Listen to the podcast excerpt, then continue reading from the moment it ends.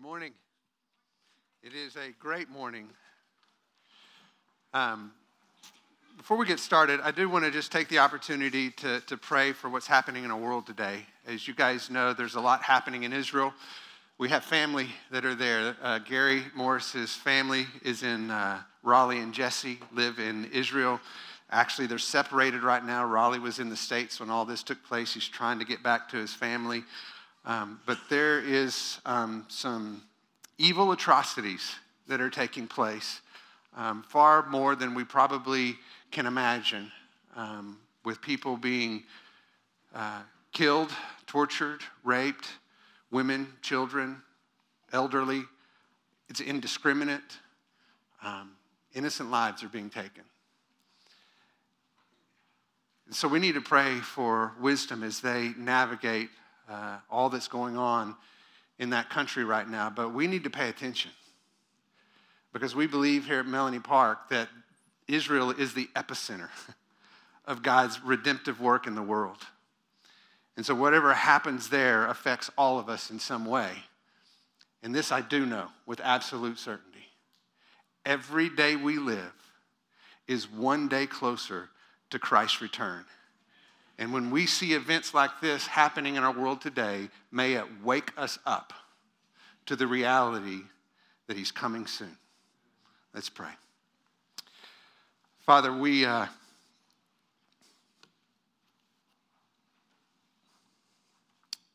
well, our hearts are broken because we uh, appreciate that all humanity has been made in your image, and treated with dignity and value in your eyes. And when that is taken away, it breaks our heart. So we pray for those families and uh, loved ones who have lost, who have people that are missing.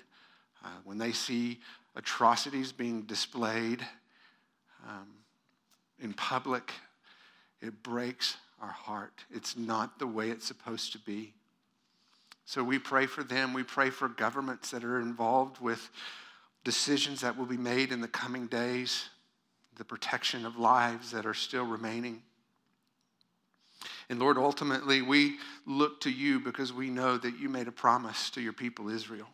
And it is a promise that you will fulfill. And it's through that people that you will carry out the fulfillment of the redemption of this world. And so we watch closely, we look expectantly, and we pray collectively Come, Lord Jesus, come. Amen.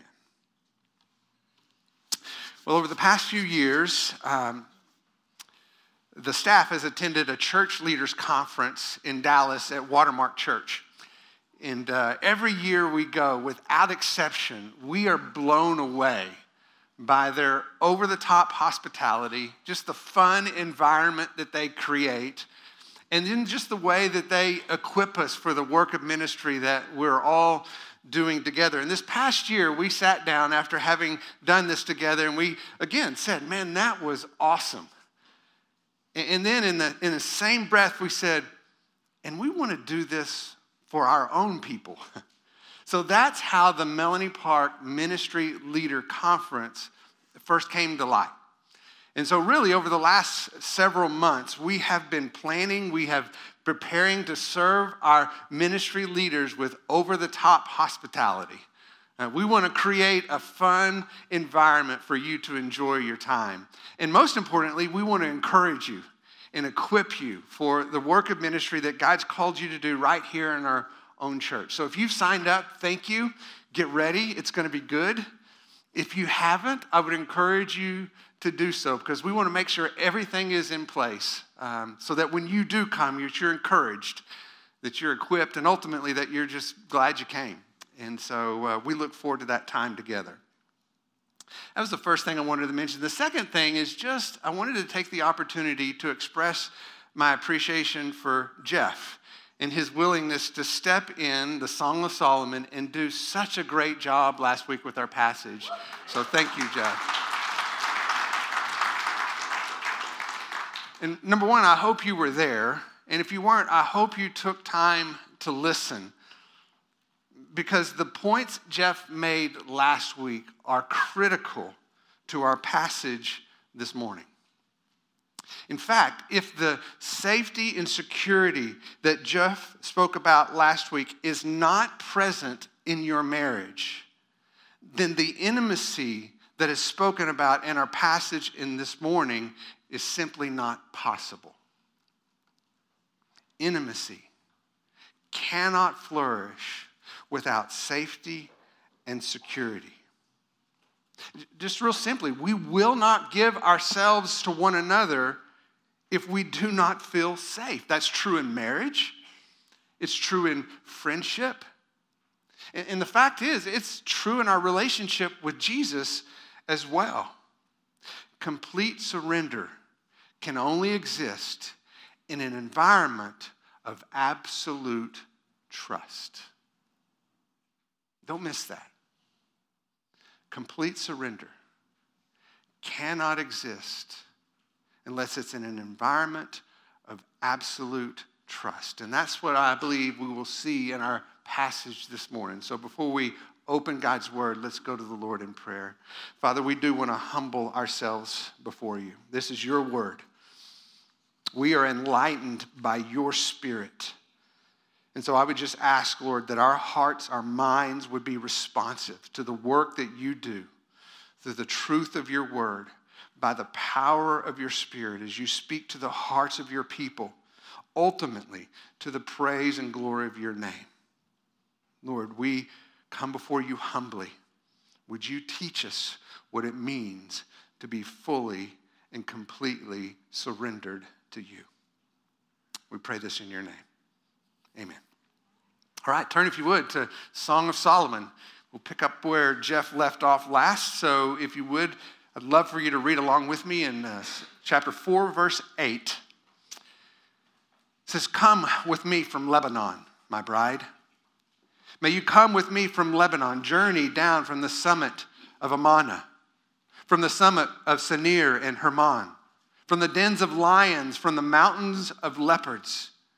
You've made my heart beat faster, my sister, my bride. You've made my heart beat faster with a single glance of your eyes, with a single strand of your necklace. It's a little unusual about our passage this morning is that the husband becomes the primary speaker. Up until this point, we've heard mainly from the wife. And now he looks upon the beauty of his bride and like we've seen him do so far in our Song of Solomon study, the husband begins the conversation with an invitation. You see, he doesn't assume a certain reaction, he doesn't demand a specific response. Instead, the husband lovingly invites his wife to be with him. He wants her to come close he says, Come with me. May you come with me from distant lands. Will you draw near to me and come in close? He's saying, Leave the lands of, of the foreigner. He, he's listing lands that are not his home, their home. It's not where she's from. He's saying, Leave the lands of the foreigner and come to a place where you are known, where you are loved Flee the dangers. And he lists lions and, and leopards and come to a place where you are safe and where you're secure. It's a place that, that's filled with loving adoration. And he says that with a, with a single glance of her eyes, his heart beats faster. Now, we've talked about how this song is a poem, and it's filled with figurative language. But I need you to know this is not one of those places. I know that's true because I've experienced what he's talking about. I remember it just like it was yesterday when I first laid eyes on the girl who would be my bride. I didn't know her, I, I, I'd never met her. But when our eyes connected across a crowded room, my heart started racing like a freight train was inside my chest. And that wasn't the only time. It did it again the next week when we had our first dance. It did it again when I saw that bride walking down the aisle on my wedding day. And it still does it to this day. So, this is filled with figurative language, but this is not one of those times. There is a physiological response to loving, sincere affection. He says, You made my heart beat faster, my, my sister, my bride. Which probably at first glance sounds a little odd for us to hear him call his wife his sister. But in, a cult, in their cultural context, uh, context, this was a sincere term of, an, of affection. Because everything in the Israeli culture, as it is today, is built around family. These were the most treasured relationships in their life. So his wife wasn't just some friendly acquaintance, they were connected as deeply as family. I, think he's saying essentially what Adam said when he first laid eyes on his bride. In Genesis chapter 2, verse 23, he says, This is now bone of my bones and flesh of my flesh. We are so deeply connected, we cannot be separated from one another. Because the fact is, and we, we've all known this to be true, we, we can have an argument with, our, uh, with a friend, and if that argument's unresolved and we just agree to disagree, we can, we can walk away. Just go find another friend.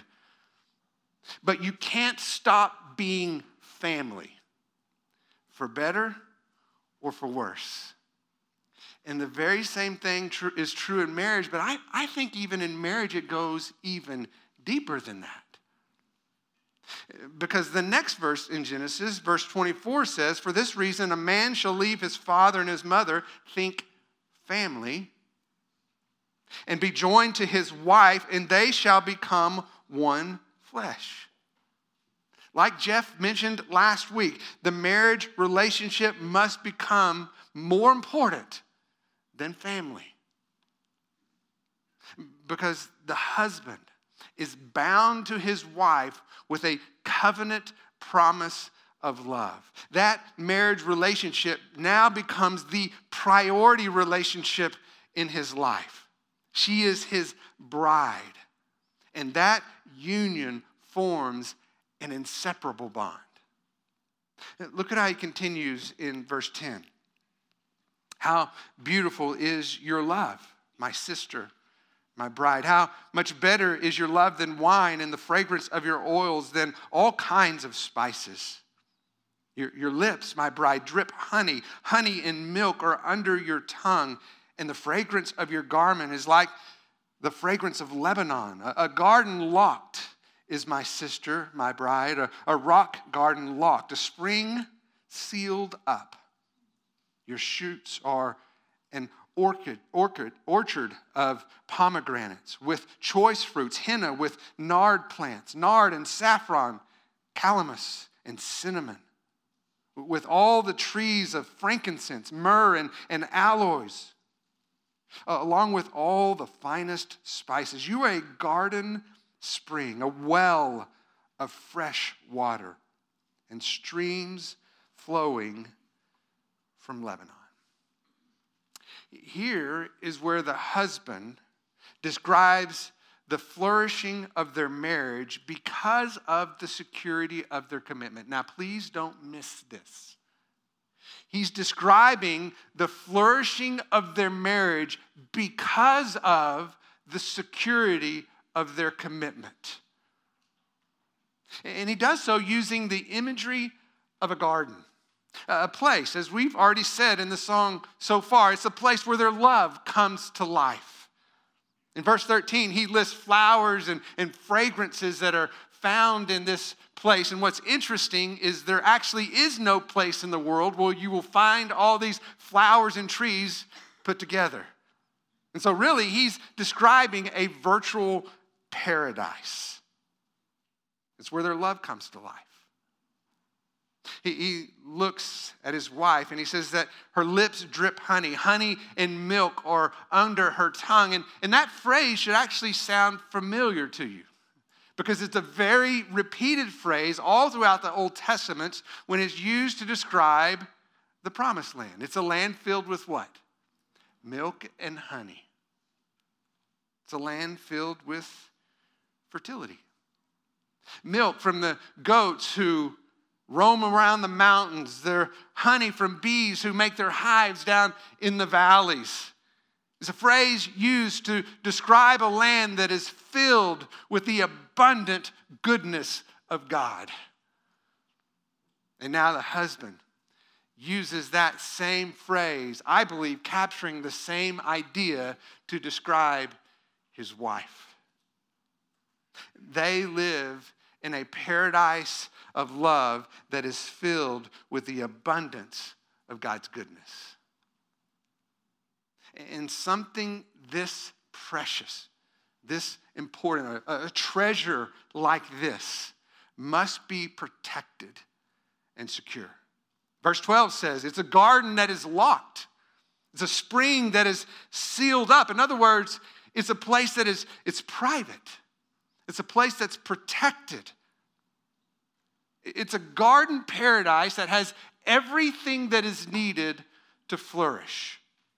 The, the goodness of God is built within the boundaries of this design. There's a pure water supply that is protected from outside contamination. The ground is fertile, the, the, the fruit is abundant. All this goes to say is that God has created marriage in such a way that it is designed inherently to flourish. He created it with unlimited potential. But it is a relationship that has to be cultivated, a love that has to be protected and secure which basically means, in layman's term, a meaningful marriage takes work. It's a garden. And like any garden, it needs to be tended, leaving no room for the, the root of bitterness or the disease of distrust. In fact, I want you to think of it this way. Let's just say that you had the privilege to have an incredible plot of land okay? Its soil was the, is the richest the world has ever known. It's, it's filled with all kinds of nutrients and, and organic matter. It has everything it needs to, to flourish. It has a pure water supply, a, a spring that always provides water. It's perfect place to plant a garden, right? And so let's say you do. You take seeds and you plant a garden of fruit that you want to see grow and flourish. But then you walk away. And let's say you return in a few months. What are you going to find? You're going to find a mess. You're going to find a mess. Because right alongside those seeds that you planted are the opportunistic weeds and vines that, if not taken care of, will eventually choke out the fruit that you intended to grow. And that's what happens when you plant seeds of love and you begin on the day of your wedding, by God's design, that land is fertile. It has everything you need to flourish. But a meaningful marriage takes work. It's a garden that has to be tended. And if you get distracted by other demands, whether that's career or family or ministry, or money, these weeds will eventually take root, and if not tended to, they will choke out the fruit of the relationship that you got into that marriage to begin with for. The marriage relationship is a garden of love that must be protected. It's an intimacy that has to be cultivated. And when we do, what the, what the song is doing is it's revealing the abundance of beauty built within the boundaries of God's design. Look at how he continues in verse 16. This is now the wife speaking, and she says, Awake, O north wind, and come, wind of the south. Make my garden breathe out fragrance. Let its spices be wafted abroad. May my beloved come into his garden and eat its choice fruits. I have taken, chapter 5, verse 1, I have come into my garden, says the husband, my sister, my bride. I have gathered my myrrh along with my balsam. I have eaten my honeycomb and my honey. I have drunk my wine and my milk. And then you have this audience of observers that says, Eat, friends, drink, and imbibe deeply, O lovers. Now, I want you to remember how the husband began this conversation. Remember, he didn't begin with a demand or some set of expectations. Instead, he started with what? An invitation, right? He allowed his wife to respond with willing acceptance, with no pressure or manipulation, and she does. Up until this point, she's been careful. She said it at least twice as warning do not awaken love until it's time. But this is the place and time where their love comes alive. She says, Awake, north wind blow. Awake, O wind of the south. Let the, the garden come alive with love. You see, she's giving herself completely to her husband, and her husband is doing the same. This is a moment of shared surrender and mutual delight. They linger in the garden of love without being in a hurry to leave. This is a moment where they experience the fruitful paradise of affection, everything God created it to be. It's a place of loving intimacy that comes from hearts of mutual surrender. There's not even a hint of reservation there's, there's no evidence of insecurity. They give themselves fully to one another. As it says earlier in the song, I my beloved's, and my beloved is mine. But I want you to again remember what I said in the beginning complete surrender. Complete surrender can only exist in an environment of absolute trust.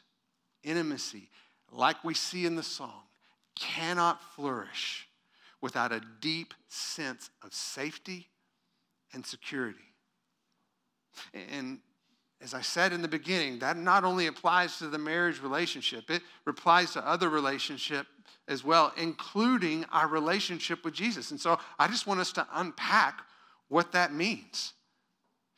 Because, like we see with the husband in the song, we also see Jesus inviting us into a life giving relationship with him. But, like the husband, he wants us to willfully make that choice. He doesn't demand, he doesn't force a decision. He simply creates a safe place where you and I can be known and loved. You see, this is actually what happened in the Garden of Eden, which ironically, or not so ironically, is very much like what the husband describes in our song. It was a place that God created for humanity to flourish. They were created in His image and given everything they needed to thrive, both in their relationships with one another as well as their relationship with God. But instead of relying on God to, to grow in this gift of love, they decided to figure it out on their own. They willfully chose to pursue life outside the boundaries of God's design. You see, they thought and we see this from Scripture. They thought they were actually choosing something better than what God had to offer. But in reality, they were forfeiting a blessing only God could provide. And like our first parents, we too were created for a life giving relationship with God. We too were made in His image and designed to flourish in His goodness. But the curse of sin took that blessing away. It, it separates us from the life we were designed to live. But God, being rich in mercy, because of the great love with which He loved us, sent His Son to restore what sin had destroyed.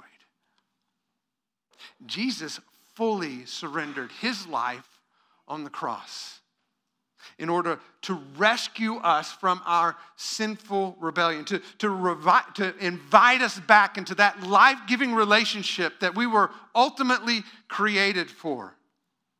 Like the husband, he, he calls us out of the danger of sin's destruction, away from foreign lands where we simply do not belong. That is not our home. He's calling us back to a place where we can be fully known and fully loved. He wants us to walk in an intimate relationship with Him, a place of complete surrender because of a heart of absolute trust. See, that's part of the beauty of what we will see with baptism this morning. You'll notice that no person is going to get up there and baptize themselves, right? They don't. Instead, what happens? They, they make a confession of faith, their, their trust in Jesus Christ. And then they symbolically surrender themselves and their lives to Him. They are fully immersed in His love, fully immersed in His forgiveness, fully immersed in His grace. And then they are raised to a new life in Christ. Old things have gone. Behold, new things have come. They bear an abundance of good fruit through the life giving relationship with God.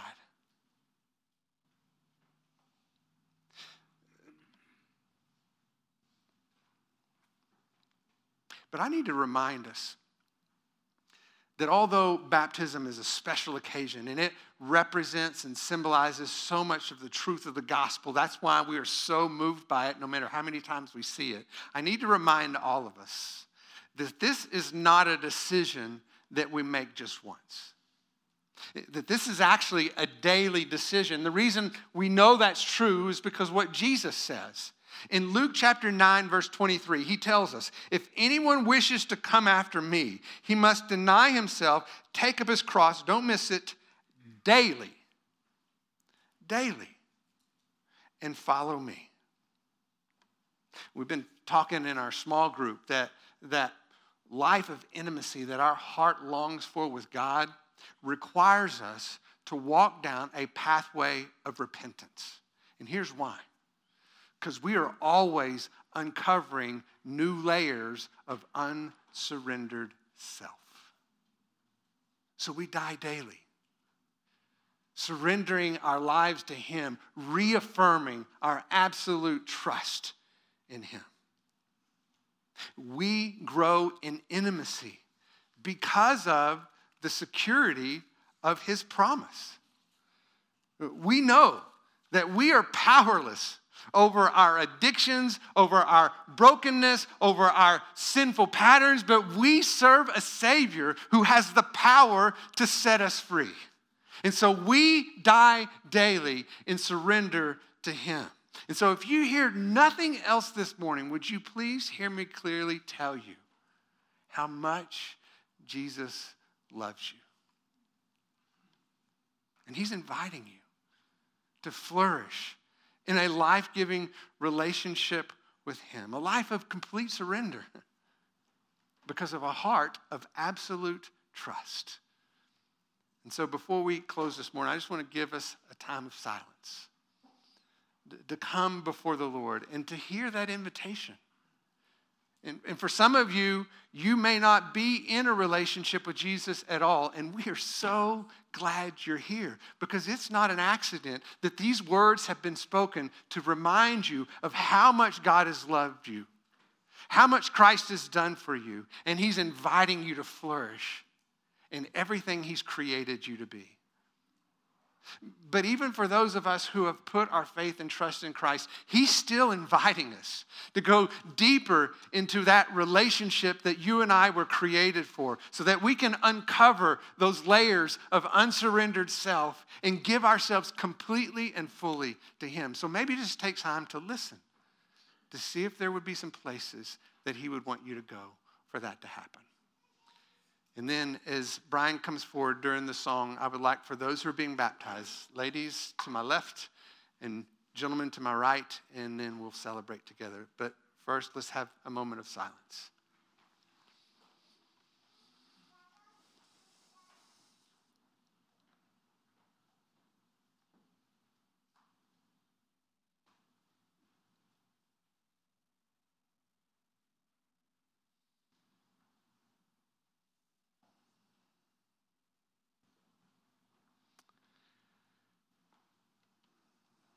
Father, we hear you. You speak through your word, through the power of your spirit, to the hearts of all people, and you invite us. You invite us to live in a life giving relationship that we were all created for. It has everything that is needed to flourish. You tell us you've given us everything for life and for godliness. And so, Lord, we, we hear you. And we come to you in faith and trust in you, knowing that each and every day we continually come to a place where we die to ourselves so that we can live more fully and completely for you. And I pray that today is another one of those days. And Father, I do pray for anyone here this morning who has not put their faith and trust in you, that they would hear you, that they would hear the invitation to live in the create the, the relationship with you that they were created for, to find forgiveness and grace. And I pray that as all of us observe baptisms this morning, that we would see the beauty of your gospel being put on display. As these people have come before you, having trusted in you, and we can see how they will be immersed in your love and your grace and your forgiveness, that they have committed themselves to walk a new life. Old things have gone, and behold, new things have come, and they will flourish in your presence forever. Father, thank you for that gift. And we pray these things in your name.